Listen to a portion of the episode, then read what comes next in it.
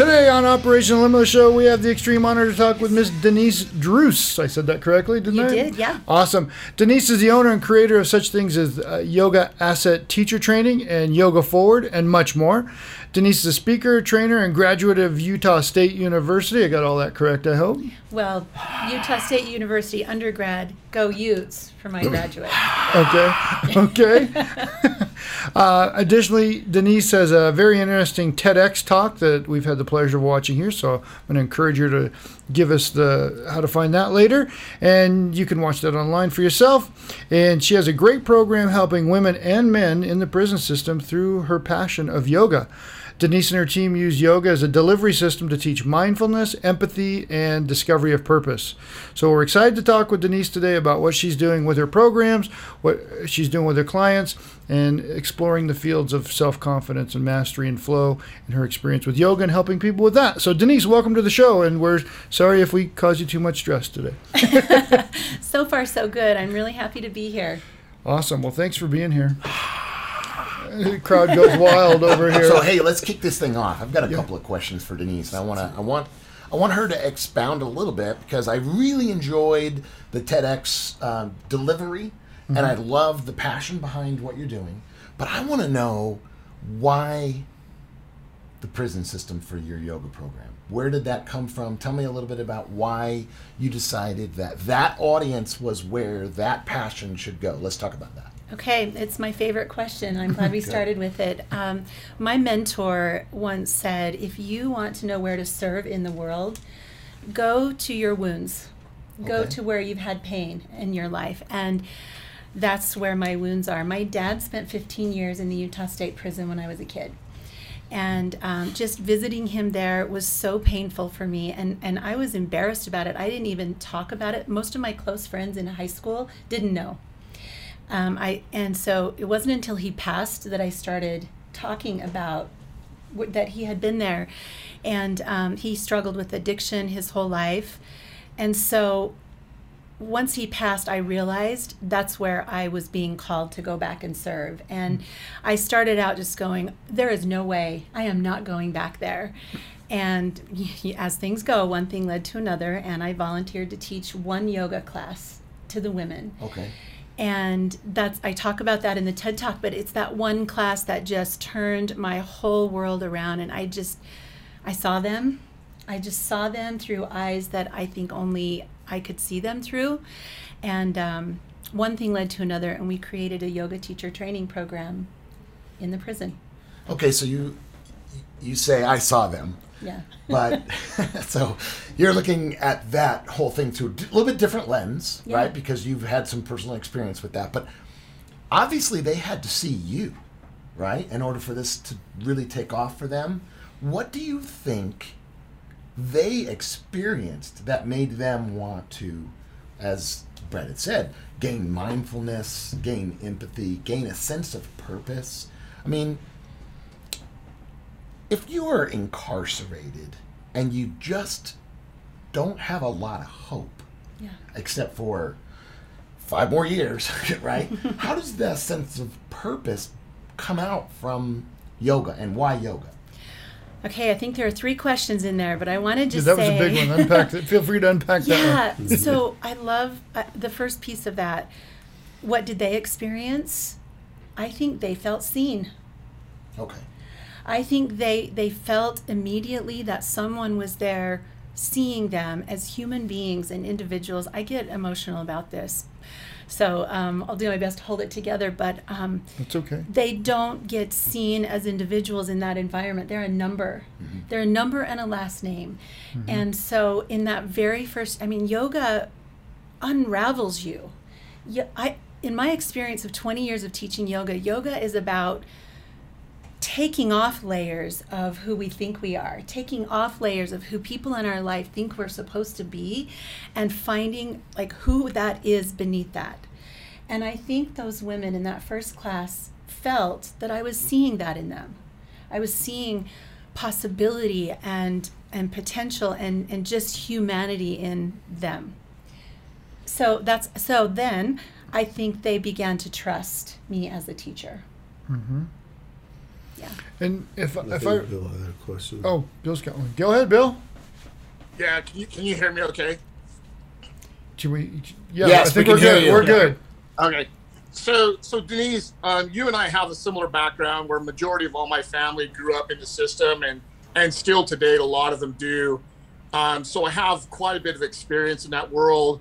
You know, we talk about yoga. I, I mean, I have a little bit of experience at one time at an Olympic event. Um, one of the uh, things that we got to choose to try to do was was yoga, and it was funny because you took all these big bobsled guys that were like, yoga is so stupid, right? Um, I, I got my butt kicked that day pretty good, uh, which is pretty pretty amazing. But you know, when, when you talk about yoga, the way I think about yoga too, it's a really good way to truly connect yourself to yourself, mm-hmm. right? And and and people, it is what it is that are in the system tend to like lose that connectivity to themselves and they've lost themselves. So, I mean, if you want to talk about a little bit about that, maybe, and, and correct me if I'm wrong, what you're doing for these people in the system is truly helping them to reconnect with themselves, find value in themselves, to realize that they are still great people and they still have hope, even while they're in this dire situation of being locked up. Yeah, absolutely. Have, you heard the quote? Yoga is the journey of the self through the self to the self. And that's what I hear you saying, Bill. And so, uh, what better use of your time if you're incarcerated than to like discover who you are? Um, my best example of how yoga does this, I speak about this in the TED Talk. The, a woman that I worked with is serving a life sentence. And I remember the moment when she she got one of the principles of yoga which is in this moment right now you are exactly where you're supposed to be right now we can all say that as hard as it is as great as it is it all comes together like you were brought here for a lot of reasons and here you stand and when we can stand in our own footprints and say that i'm where i'm supposed to be now what? Now what am I going to do with that? And I watched this little five foot tall woman say, I'm, I'm going to continue fighting my wrongful conviction. And while I'm standing here, I'm going to serve. I'm going to do the best I can. There's a revolving door. These young women are coming in and out of here. I'm going to serve them. This is my purpose. And I think that goes back to your question, too, about how yoga points us to our purpose. When you stand in your own footprints, you just know this is why I'm here. Did I answer your question? Yeah, absolutely. Thank you very much. I, I think that was very well said, and I, Yeah. I'm not trying to dominate the mic here, but No, I want to I want to point something out that um, so obviously we we got super giant men like like um, Bill here, but one of the things that uh, I've heard, and I love your recent quote, was that you know let's compare yoga to bodybuilding, right? They're both they're both something that you choose to do. I've heard this quote, and I love it. And I want you to ex- maybe help expound on that. Is bodybuilding changes you from the outside in. From working on your outside, you develop attributes, internal attributes that that help. But yoga develops you from the inside out. so, talk about that for a second. Why? Well, I oh that we could go so deep on that one. I think they're both true. I think they're I think physical fitness in general is another doorway to yourself. Yeah. You know, the discipline and the the structure of working out itself is is just so powerful. Um, mm, I, I, I this is in my mind, so I'm just going to say it. Are you a soul with a body or a body with a soul?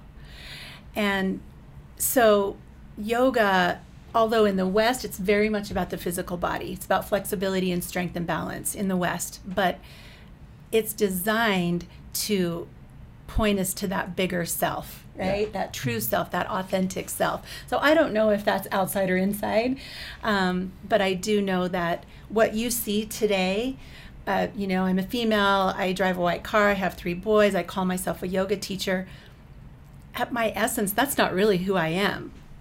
Who am I really? I'm a person who I'm here to lift people up. I'm here to elevate experience and conversations and humanity. And so I, I just look like this now. And regardless of how many muscles I put on or don't, I'm still that. Yeah. That's awesome. Very well said. That was a good answer.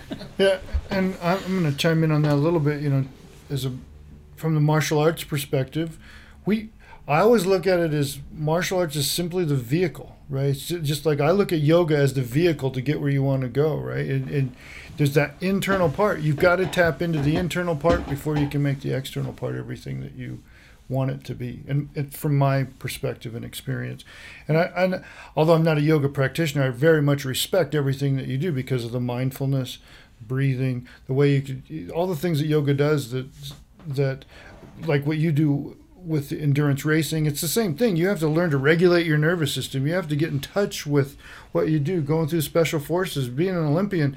If you can't do that at a high level you can't perform physical skills at a high level. You have to be in touch so whether you use yoga or martial arts be a green beret or an olympian i think it's all the same thing personally and that's why i think that what you're doing is so cool especially in the prison systems and and getting people to get in touch with that Well, thank you. And I would love to suggest that you try this on. I'm not a yoga practitioner yet. okay If I do my job, everyone on this planet will be doing, not just doing yoga, but living the principles of yoga. And it sounds like you are through the martial arts, that Sure. all of the things you just talked about. But we're in the schools. We're working with our BIPOC community right now. We're working with the LGBTQ community. We're trying to get yoga far and wide because it is so helpful for anxiety management, for stress regulation, for uh, sleep. You know, so many people are struggling with sleeping, um, with obviously physicality, but there's so many benefits that, absolutely they run far and deep Yeah, they run far and deep for sure yep. bill i'm sorry i, I caught something out of the corner of my eye were you asking a question bill no No, I'm listening. oh, okay sal how about you Yeah, so I, I got a quick question, and this is more of a reflection of looking at myself. but you know, which we all try. yeah, don't look at me. Um, I agree. I think my biggest motto in life is the best way to serve yourself is to serve others. I really believe that. But one of the struggles I find, and I'm sure there's 99% of the people out there that I was saying, but how do you get people to get past themselves? Like, how do you get them to break through themselves and like let down the guards and let themselves be vulnerable? Because uh, perfect example. I'm not sure. I'm I'm afraid of who I am underneath. Like how, and with dealing with people that are incarcerated, sometimes, or anybody. I don't want to just isolate them, but a lot of times people don't want to see who they are. So how do how do you get people to see past themselves? Mm, that's that's probably going to take a lifetime for all of us, right? To get out of our own way. Um, I do think that yoga is so good at that. Um, and you use the word vulnerability. I think that's where we start. Um, I experienced in teaching in the men's prison. I had a gentleman say to me, you can't just come in here and pull all these layers off of us and leave us vulnerable and then we've got to go back out there and it's not safe to be like this out there Yeah. and so i think that's also you can say that about life you know when people walk out of the yoga studio if they're all unraveled and they have to go have an altercation with someone whatever it it, it can feel unsafe Sure. and so I do know that vulnerability, as um, Brene Brown says, is going to say if you read her work so- ticket to human connection. And so there has to be a container that feels safe in order for people to be vulnerable. And prison certainly is not that container. But we've been able to use yoga in these big, brightly lit, dirty, dingy gyms, and we get people in a circle. Um, I'm trained in trauma sensitive yoga, which means I, I understand working with people with PTSD and, and all la- layers and levels of trauma. Um, I, I think people can start to trust that the facilitator sees them, has their best interest in, my, in mind, um, knows what they're talking about, and is going to keep that container safe and if and if that trust starts to open up then people do start to get vulnerable and have just tiny conversations about i'm afraid of this or i did this thing. Like to say that is vulnerable. Like i was wrong is is a vulnerability but then it invites connection and then I, I i just think that's the beginning of it. Okay. I don't have a great answer for that. No, I think that's where great. Well, that is a great answer. It is a- yeah, that's amazing. I want to reinforce something you just said because I have a I have a personal experience that I want to share that speaks towards that. So, one one of the Agoge events. I'm not sure if you know what that is, but it's a 60-hour endurance event that's put on by Spartan Race, and uh, the the the, the second Agoge event, which happened in uh, Pittsfield, Vermont. There's hundred people, and these are uh, all type A type people. These are people that they've done the, the marathons and the and the, the the military stuff. I mean, we had Navy SEALs that were there and Army Rangers and and lots of type A type, very physical people. And they show up to this Agoge event, which is symbolic of the way the Greeks, uh, the Greek Spartan race, not the race of, uh, not, a race of people, uh, trained their soldiers. And you had to go through this school. But Spartan, as a company, only has 60 hours to do this. Whereas, you know, in the real Agoge, they pick a child up at age seven and bring him back at age 18. Uh, or, or not. or, or they don't come back. They It's, it's arguably Agoge. known as the toughest event on planet Earth. Okay. And so here it, we are. Here we are. We're probably um, hour. Let's just call it hour twenty. Okay, and we have been through um, dragging kayaks full of water. One of the events was we had to fill the kayaks full of water, and then bring the kayaks with a team of call it ten. Bring the kayaks to the top of the hill and whoever had the most water still left in their kayak was the team that was the winning team. And of course, sloshing water is spilling everywhere. People aren't communicating. People aren't working. The Navy SEAL type guys are used to working with people who are high performers. And then all of a sudden, now they're working with a- single mom or an accountant who's never done something like this before, but they're in good physical shape and they're not communicating with each other. And it's just a bloodbath. This was the first 20 hours is like no one's working together. They're not communicating. They're just not kind of functioning at their best as a unit. And then and then I'm going to introduce this you just said this little five foot person, right? We've got this little girl named Andy Hardy, who happened to be a Krypteia for this event, which that's a Greek word for leader, uh, policeman kind of thing. And she, we're all just beat down. I mean, the sun had finally come up from, you know, the day before. We're all really tired. Now we're hungry. Now we're beat down. Now we, we you know, we're looking around and some people have already quit and a lot of people have already been eliminated. And then this little girl brings us out to this grassy area and kicks our trash with yoga. She says, We're going to do yoga. And we're all looking at her like, Really? I mean, these Army Ranger guys are like, That's what this event is? She whooped us. But at the same time, she forged us. She, I mean, I was, I was like, you know, I, I'm used to static holds and all that kind of thing, but this was different. This was more spiritual, more okay. We're breathing, we're mm-hmm. working together, we're communicating, Yeah. we're all struggling. Now it's the same struggle because before someone who is really physically fit they can carry part of the kayak no problem Yeah. someone who's really good at cardio well they can keep moving a little bit faster no Yeah. problem some of the people who weren't really good at communicating were able to do other tasks but now we're all doing the same thing and what we're lifting is us hmm. we're not lifting water or weight so the bodybuilders are out the super fit runners are out Yeah. because now it's down to just you Yeah. and it changed everything There's so no competition. no And and there is when people start with yoga, you see co- competition, but very quickly you learn this is a personal sport. Oh, yeah. It's you and mm-hmm. you. oh yeah And it is designed, the word for what you just described in yoga is tapas, not like the Spanish appetizer, but, Right, yeah, but yeah, yeah. like the heat and the fire is translated as heat, fire, discipline. And it's exactly what you're talking about. You go into the refiner's fire and you come out more pure. Yeah. It burns away those impurities, whether they're negative thoughts, you know, toxic habits, um, patterns that aren't serving you in your relationships. You have to look at those. It's it's like a yoga is a mirror to me. Yeah. It's a mirror of my life, and it all shows up pretty quickly. Um, as soon as you start to connect your mind and your body and breathe, it's just right there in front of you. So, Andy Hardy, if you're listening, one, you need to connect with Denise because you are like souls. And two, you changed the event.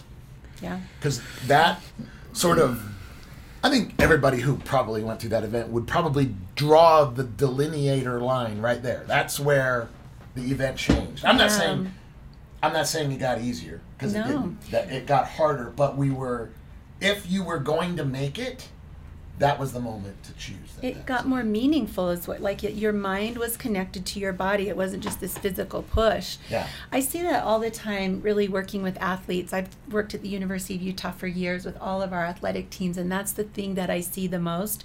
They come in and it's just such a hardcore physical competition, but you know, I've heard so many of the like football players, for example, at the end of a practice, uh, sorry, at the end of a yoga practice, and they did this before they were going to go out and train, right? They want the coaches wanted them to be warm and loosened up. I can't go practice because I'm so tired now.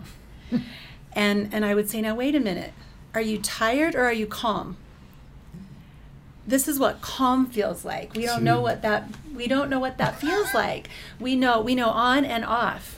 And yoga, you leave a class and you that's what calm and not stress feels like. Now you're better able to go out there and perform as an athlete. Okay, so you're doing this in the prisons. You just said schools. You just said specialty communities. Yep. Who else needs this? Our next um, effort will be working with people with disabilities. Okay. So we're pulling together a 200 hour yoga teacher training right now. We're looking for funding. So if any of your listeners have grants and interest that are uh, uh, interested in working with people with disabilities, um, we would love to create a program with 20 people with diverse levels of ability. And so it's going to be a great challenge for me. I'm, I'm envisioning that I'll have a, a hearing impaired person in the group and I'll have folks in wheelchair. I, you know, I think we're going to have a very diverse group, but that's a community that, that needs this and that's very underserved. Okay. So before we ask the next question, it's time for us to take a quick pause for the cause so that Brad can do that voodoo that he do. So we'll take a quick break and we'll be back with yoga extraordinaire uh, Denise Druce and be right back. We at High Point Coffee are proud to sponsor the Other Side of Addiction podcast. If you've never heard of us, High Point is a warm and inviting little coffee house just on the corner of 7800 South and Redwood Road. Our shop has easy access drive through, free Wi Fi, and plenty of comfortable seating, with charging stations good for everything from studying, business meetings, or get togethers with friends. We opened High Point's doors in November of 2007 and have been happily growing ever since. We love what we do and refer to our customers as family because that's the way you are treated here. We don't believe that anyone should walk away from our coffee house with anything less than a huge smile and a great cup of coffee. We have a full menu of options from hot lattes to top of the line frappes and delicious smoothies. We are a family oriented establishment with huge selection for kids and any non coffee drinkers as well. We also have fresh, delicious pastries, homemade breakfast croissants, pretty much anything your heart desires. Come see us at High Point Coffee in West Jordan on the corner of 7800 South and Redwood. We look forward to meeting you.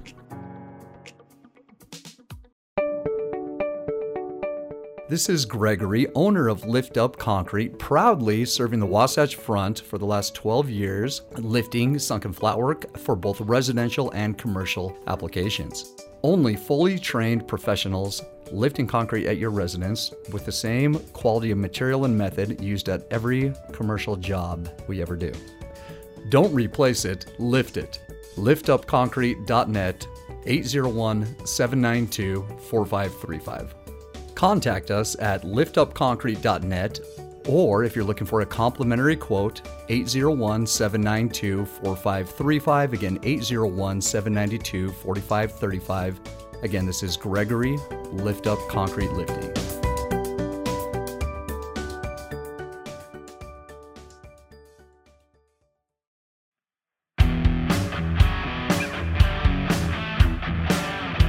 Hello, everyone. This is Brad Neufeld, host of Resilience. You can catch my show every morning at 8 a.m., Monday through Friday, right here on the Resilience Talk Network. Tune in to discover what it takes to overcome any challenge that you may face in life. You'll be glad you did.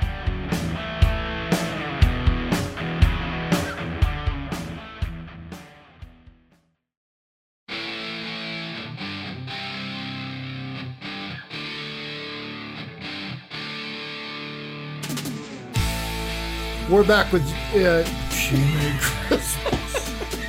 Hey, folks, we're back. I'm Denise Druce. Yes, thank you. She's just cutting us right in. Let's go. That's a take. All right. So, um, I think you were on on a, a train of thought. Do you want to continue that, or did you get everything answered from that, Mark? that No, but? I mean, wh- wh- I think the train got derailed a little bit by we're talking about tattoos, yeah, and so we were all talking about like, well, what what tattoo would I get for my first one? And Bill's got this amazing sleeve going on over here, and Denise has got a couple of them. But here's the thing: what we're what we're really talking about here is because the tattoo's a permanent change. Mm-hmm. I mean, I know there's ink lifters and whatnot, but I mean, it's a permanent thing. It's a decision you make. Mm-hmm. So I think that I see where you're going with this.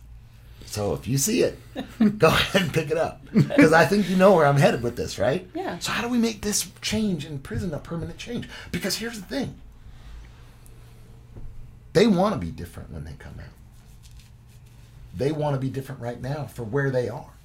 How does that change become permanent?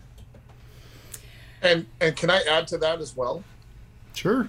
And if you have a story, Denise, I'd be interested to hear maybe a story because I've I've had this opportunity as well that you worked with somebody that maybe wasn't the easiest to work with in the prison system, and they had a massive, massive, um, eye-opening experience that really changed their lives. Yeah, I mean, I, I could tell you some really great stories about that, um, and I and I'm happy to. What's standing out for me right now, though, is it's so challenging to come out of prison and integrate back into society. And all of the people that I worked with there who are now on the outside, um, there are only a few who are really thriving and are who are taking these principles of yoga and teaching and and using this to better their lives. Um, the rest are still in the struggle of survival, of you know trying to find a job, and now you've got a, a felony on your record, and it, there are just so many challenges. So. Uh, it's it's it's what I live for. It's what I get out of bed every morning for because I believe it's possible. For me, it's getting up higher and taking the message to people up higher that have the ability to make decisions. So that's why we're now um, working with the correctional officers. And we've created, actually, the inmates themselves created a mindfulness program for the officers, which is Some phenomenal. Accountability. Yeah. And so they can't teach those classes, of course, but we have set up these little mindfulness rooms down there where officers can go in and de stress, which we all know they need. Oh yeah. Um, so that's my goal right now is in order to change that individual that's leaving prison yoga is a great tool and there are many other tools um, but in order for that to stick and really matter in someone's life i think we need support from the parole officers on the outside you know what if they were mindfulness trained um, and and certainly the people that they work with inside of the prison. So I'm going after our legislators. I'm going after school administrators. I'm going after correctional officers and prison administrators to teach them these de-escalation tools that give people life skills. I would encourage Well, you to. I don't know and if you've ever might be a looked good at. connection then for her. Well, yeah, absolutely.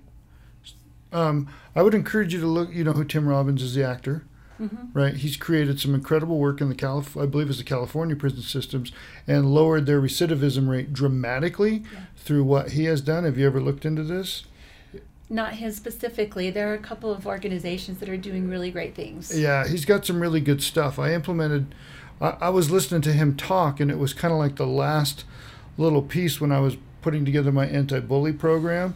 As I listened to him talk about the way they implemented the training in the system and the way they got the recidivism rate so low with the people that they worked with, I was like, okay, I I knew that was, I knew that what I had on tap for what I wanted to do would work based on that, and it did. Yeah. Um, his stuff was really is good. I don't know if they're still doing it. This was years ago when I saw it, and I was like, oh, that was good. Is because it was based off of what we call what I call when I'm training people R cubed, right? How do people actually learn? Yeah. Read, recite, and role play, right? They don't learn through the three R's of reading, writing, and arithmetic. Right. Even only one of those starts with R, right? So it's all jacked up. but read, recite, and role play is how people learn and retain. And then if we can teach them to tune in through mindfulness, right, and those type of things, then it becomes a permanent change. And but until then, it's really really hard to do. Yeah. Yeah, I 100% agree that if you want to learn something, teach it. And so that's why instead of just going into the prison and me teaching yoga, we're teaching them to teach yoga. And, um, you know, to kind of bring back in the question that you asked earlier about um, how do you really like break down those barriers and help, right? How do you meet people and help them be motivated to, to do it? And that ties into all, let me just tie this all together. Um, I think there's a ripple effect that can happen. So, the person, Ferosa Bluff, the person that I speak about in my TED talk, um, we ta- we spoke one day in yoga about your greatest teacher is the person in your life right now who is the most difficult. Who is that person? They are in your life because they're a teacher. And there's something to learn from them. And if you kick them out of your life, you can guarantee there's going to be another right behind them, just like them, because you need to learn this lesson, right? So sh- she identified a person in her life that was really challenging in the prison. It was a correctional officer, someone that they butted heads a lot. It was a difficult relationship. She said, I'm going to serve that person and she started helping the officers that you know saying i noticed that you've got your, your shoulders hurting. Can i give you a couple of stretches for that? Um, i noticed that you've got back pain. Can i show you a few things to deal with that? That changed the whole environment within the gym setting where we were to where officers officers started bringing water to the women when they were practicing yoga which is unheard of.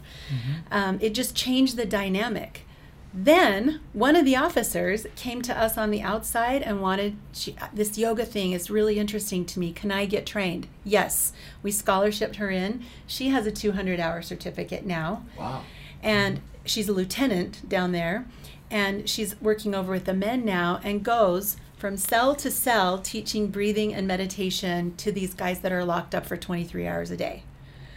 So, where do you start? You start right where you are right? You start right where you are, working on yourself. Give it to someone else. Teach it because that's how you learn it, and and that ripple effect is how I see change is going to happen. That's So interesting that's- that every single podcast we've done so far, it, it has boiled down to this same quote that I say every single time: "Start where you are, use mm-hmm. what you have, mm-hmm. do what you can."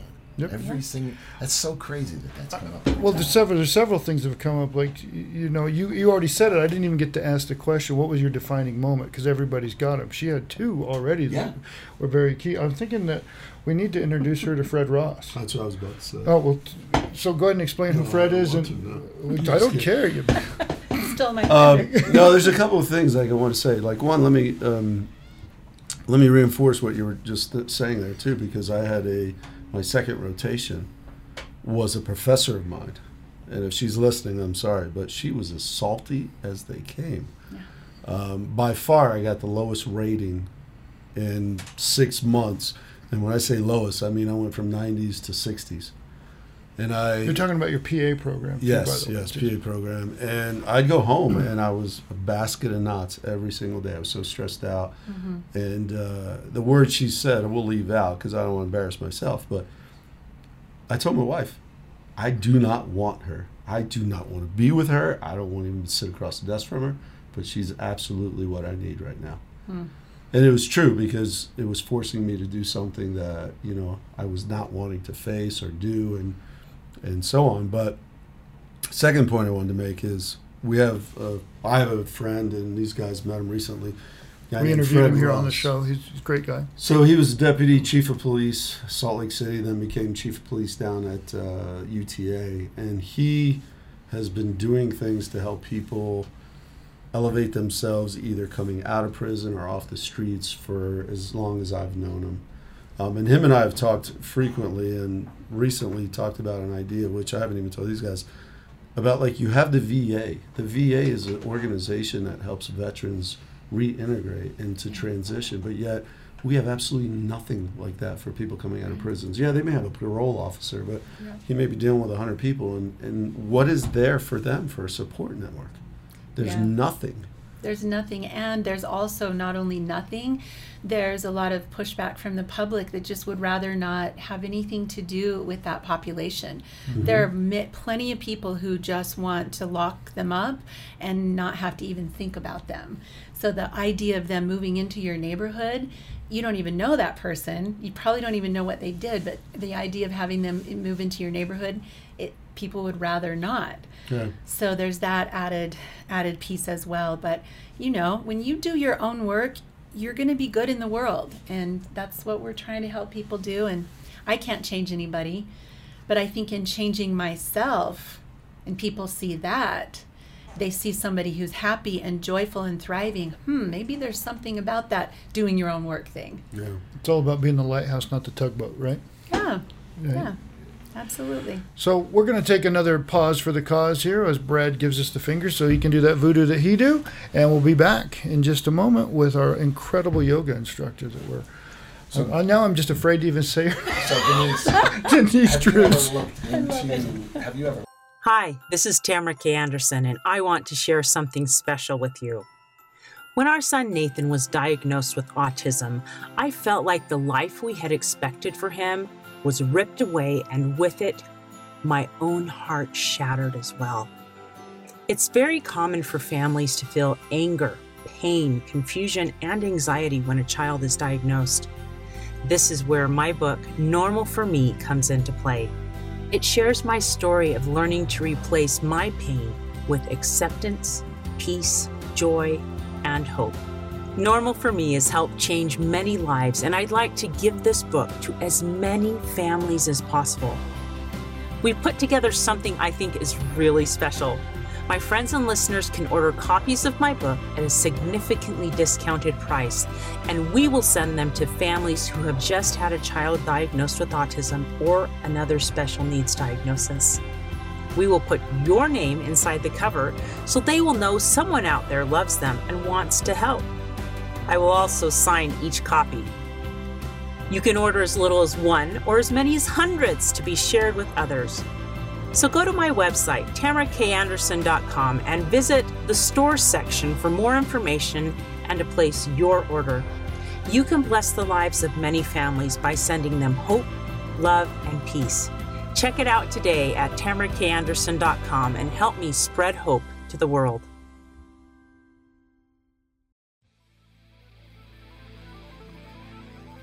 Welcome to the Resilience Talk Network.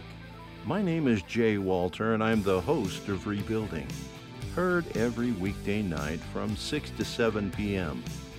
You can listen in and learn how to face your fears, overcome obstacles, and make dreams a reality. So listen every weekday night from 6 to 7 p.m. right here on the Resilience Talk Network.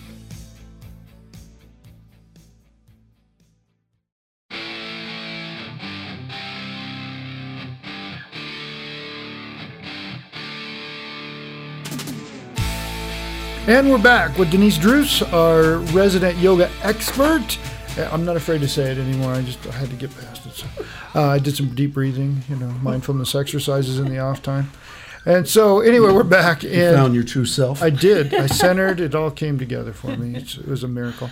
that vinyasa you did during the, during the break was actually very impressive. Wasn't Look it? at you knowing the Wasn't- lingo. I, I was I was afraid. Yeah. Yeah. So I'll tell you, I have a little bit of a I have a small yoga experience because mountain guides typically live for very long times in tents, and we would. I mean, You might want to you're a move closer to the you're in a microphone so small- we you're can in hear a this. small tent, and you're now waiting two weeks for the weather to clear. Let's just say you're doing uh, Mount McKinley, right? And when when I did Mount McKinley, it took six weeks, and so you're between stages. You're sometimes weeks in a tent, and we did a lot of yoga, or you know. You're, you're not really being you know getting into tree pose or anything inside of a tent, but you definitely do a lot of static holds. You definitely work on your breathing. You definitely work on your mindfulness because that's Mm-hmm. all you have. Yeah. In but but you're not in that scenario.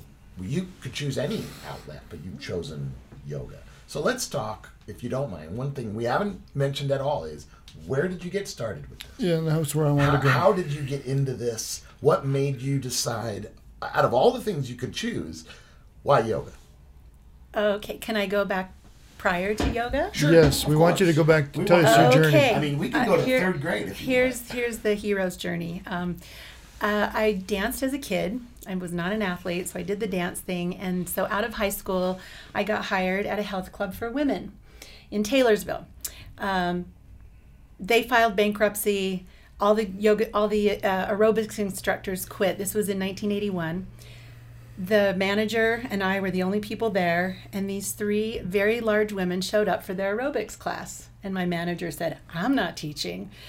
And so she sent me to the Lost and Found to find some leg warmers and a stretchy terry cloth headband, threw me out on the green shack carpeting, and I had a little cassette tape, and we did some Jane Fonda. Nice. And um, it was so fun. It was so fun to kind of dance and move like that with other people. But I saw these women who walked in kind of like slumpy and not happy, and that just they started to laugh and smile and be joyful. And they left better than when they came. Yeah. And in that one class, I knew I wanted to do this more. So I, I went to college that year, studied um, health education. I taught aerobics all the way through college. So you you went from that to buying your own leg warmers. I could I could finally She afford didn't my buy own them. leg She warmers. invested. She She invested in those. yes. Wrote them off as a tax deduction. No, at Utah State University, they let me use a wrestling gym, and I charged a dollar a head, and I would get eighty to hundred people each night. Wow. in this aerobics class because that was the heyday of aerobics. So I put myself through college teaching these, you know, bounce around in your bare feet classes.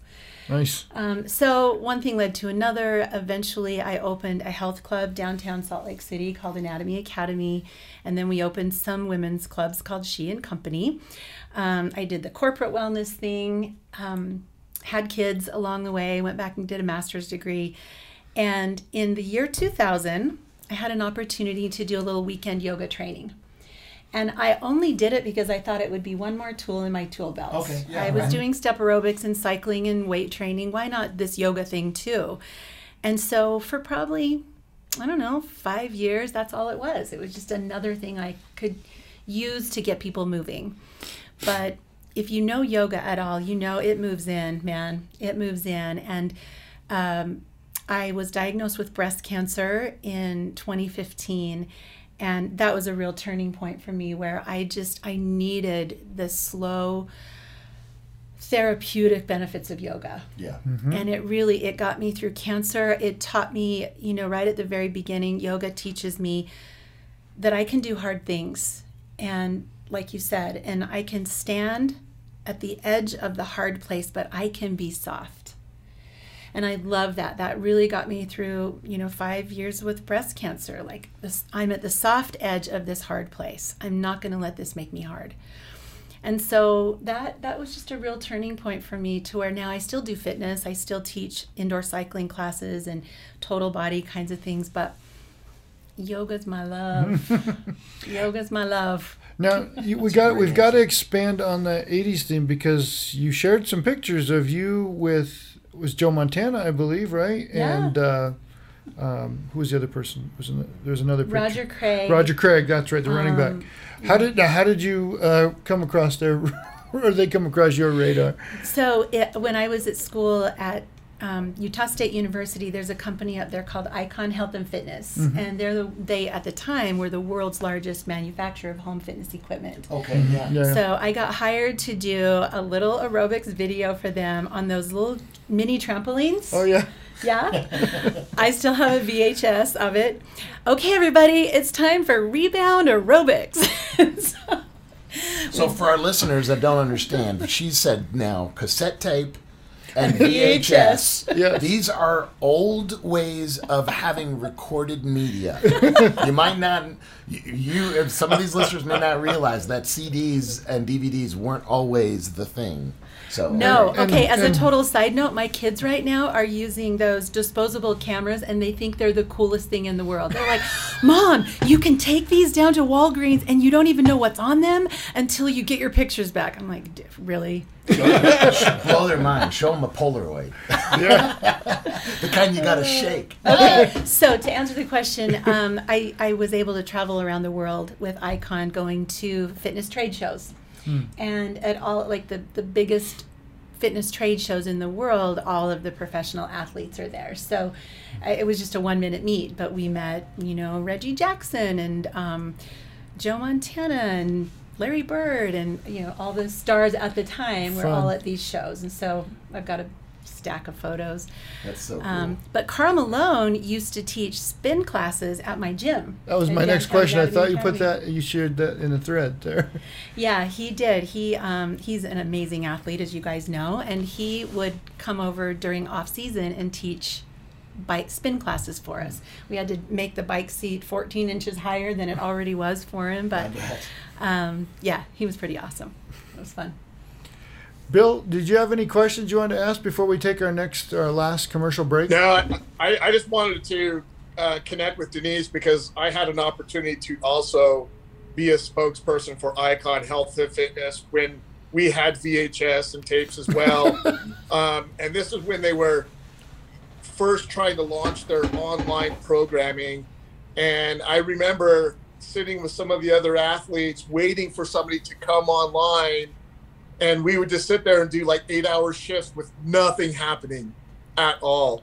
Um, and this is pre-Olympic for me too, but I had an opportunity to do some of the trade shows and have my picture on all the boxes and all that fun stuff. So I just thought it was kind of funny when I saw that on your your resume of all your accolades, and we both had uh, some icon health and fitness history together.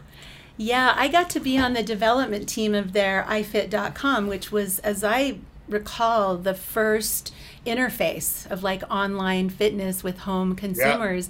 And they had me do a training session with um, a, a writer for Vogue magazine.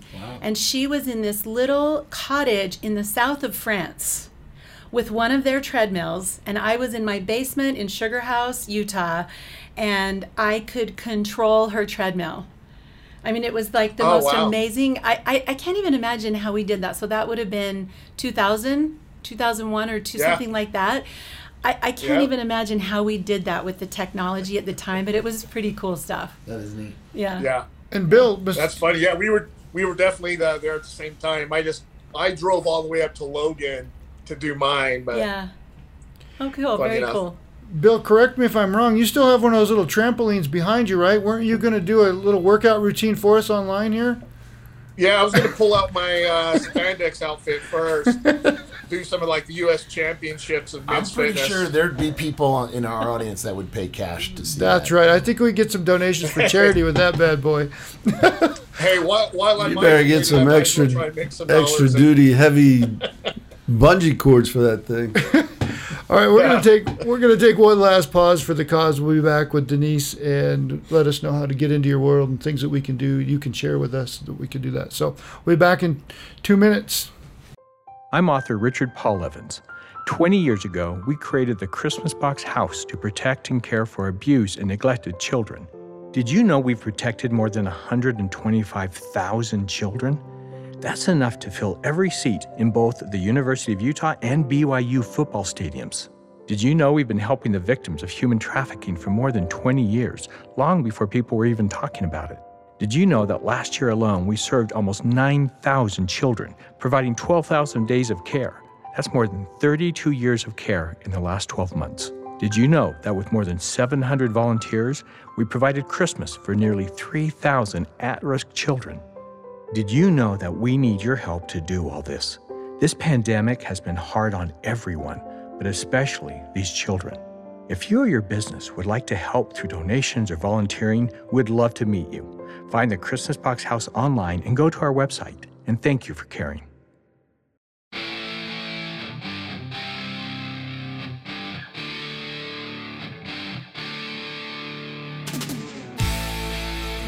All right, and we're back with Denise Druce, our resident yoga expert, and we are so glad that you came on the show today. And this is the segment, as Mark says, that we, you know, we let you ask us any questions you might want, if you have any, or poke fun at us in some way, if that makes you feel better. If that gets the, you know, I know we put you through some torture today. So, if you have any questions for us, we'd be glad to answer those. And then, of course, we want to learn how to get into your world, to bring people to you, and and share share more of what you've got to offer. Okay.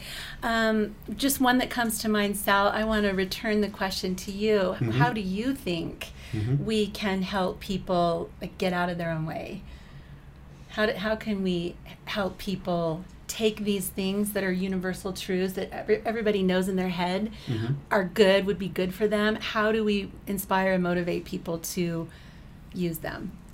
I think um, all of us, I think, would probably agree with this. In our last interviewee last week had a book called uh, Deliberate Discomfort, or Yeah, right. Yep. and um, I think the hardest thing for anybody, and that's what we're trying to with this program, really trying to become is is really um, kind of look in the mirror and accept who you are. And Jason said this, you know, this is what he's preaching from last week, but I think there's got to be a safe zone. There's got to be some place where people can enter and know that no matter what happens at this moment, I'm not going to be judged. I'm not going to be ridiculed. I'm safe. And, you know, in, in my very humble opinion, you know, when you can give somebody that forum or that space, there's so much, there's so many revelations that they're going to go through and so many self-awareness moments. I think that that's all you can do, really. That's a great answer. So, Look I in the mirror. Yeah, that's yeah. beautiful. That's beautiful. Okay, uh, Mark, what would it take?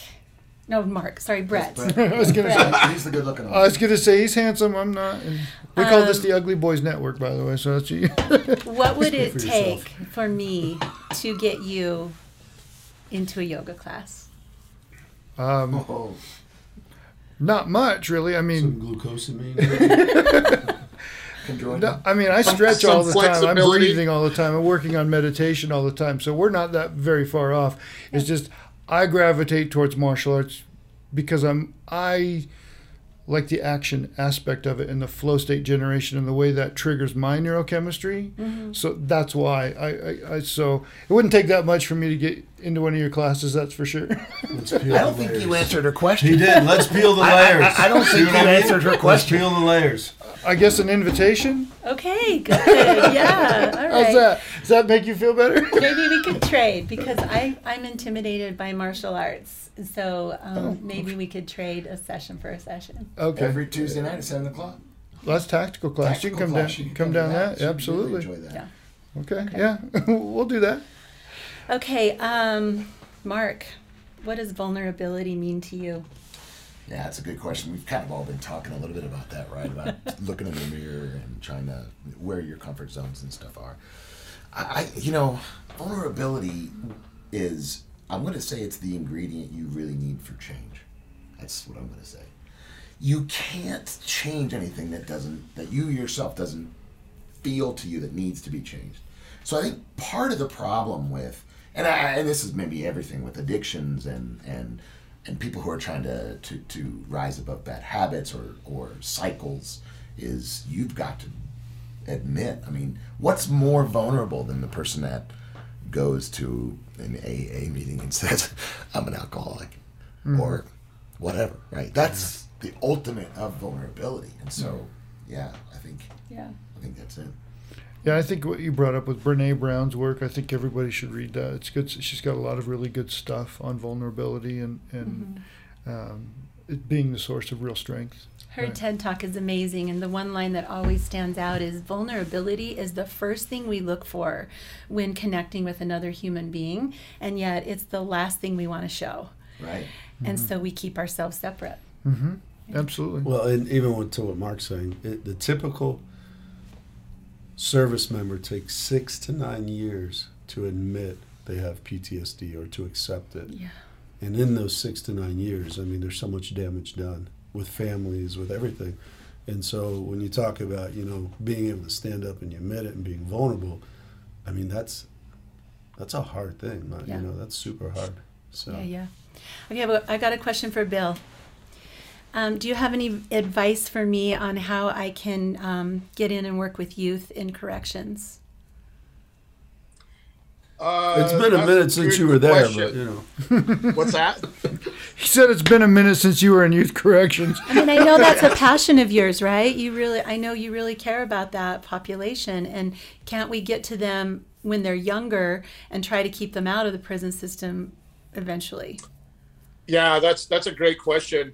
Um, you know what? I don't have the answer for you right now. I mean, I do have a lot of great connections into that world, um, but I'd, I'd say let's just get together and brainstorm and figure out, you know, put our our energies together and figure out how we could do that. Because I, I I also would love to be able to go in and just speak more to those youth groups, and um, I've been talking to another friend of mine who will eventually be uh, one of our guests as well that has a similar background that I did, that that he does currently speak to a lot of the youth groups um, throughout the country. So we could connect with him and and, and start start right there. I just had a great idea, Bill. So there's this thing in yoga called Sthira Sukha, which is, is talking about the yoga pose, and it, it says every pose should be both strong and soft. We could be Team Sthira Sukha and go in and talk to the kids, and you could be like tough love, and I could be sweet. Let's do it. I, I'm, I'm, I'm all in for sure. If you don't do what I say, Bill will kick your ass. Listen to me, or Bill, or Bill will come in. so, hey, you just gave us a great segue there, Bill, about connecting later and, and joining up. Um, Denise, tell us how we can, how our audience can connect with you later. I mean, obviously, you, no doubt, you as have inspired them as you have inspired us in this room. How do they connect with you? How do they get into your world? So I'm on Facebook and Instagram and all the places just by my name, Denise Druce. Um, my website, I have a personal website, denisedruce.com, and our business website is yogaassets.com. That's where all the teacher training and retreat information is. Um, what I'd really love to ask of the listeners is to go to yogaforward.org, which is our nonprofit, and consider making a donation so that we can continue taking yoga where it isn't.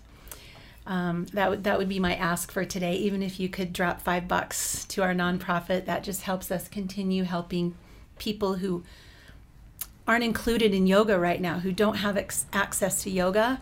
It helps us get it to them. So let's say that again yogaforward.org, no hyphens, no dashes, anything exactly. like that? Okay. Yogaforward.org. Mhm. Okay. Donate, or Bill will come find you. Yeah, and I have one final thing to offer you guys. Will you do me a favor and put your hands up like this, everybody, and do the the t- traditional thumb to forefinger? Right, you see this all the time. Um, the thumb represents the past. The forefinger represents the future, and the place where our thumb and forefinger touch is here and now. Hmm. And it's a precious place. Like you can feel that. You might move your fingers a little bit. We have never been here before and we'll never be here again. So just take a breath and feel yourself here in this space of greatness and gratitude. Namaste. Namaste. Thank you very much, Denise. It's been an honor to have you. And with that being said, we just want to share with you that we have appreciated you being here. We truly see you as someone who is limitless, and we're grateful that you're here. And for all of us, for Bill Schiffenauer, Sal Rosano, Mark Peterson, Bad Brad Neufeld, and myself, Brett Lechtenberg, have a limitless day.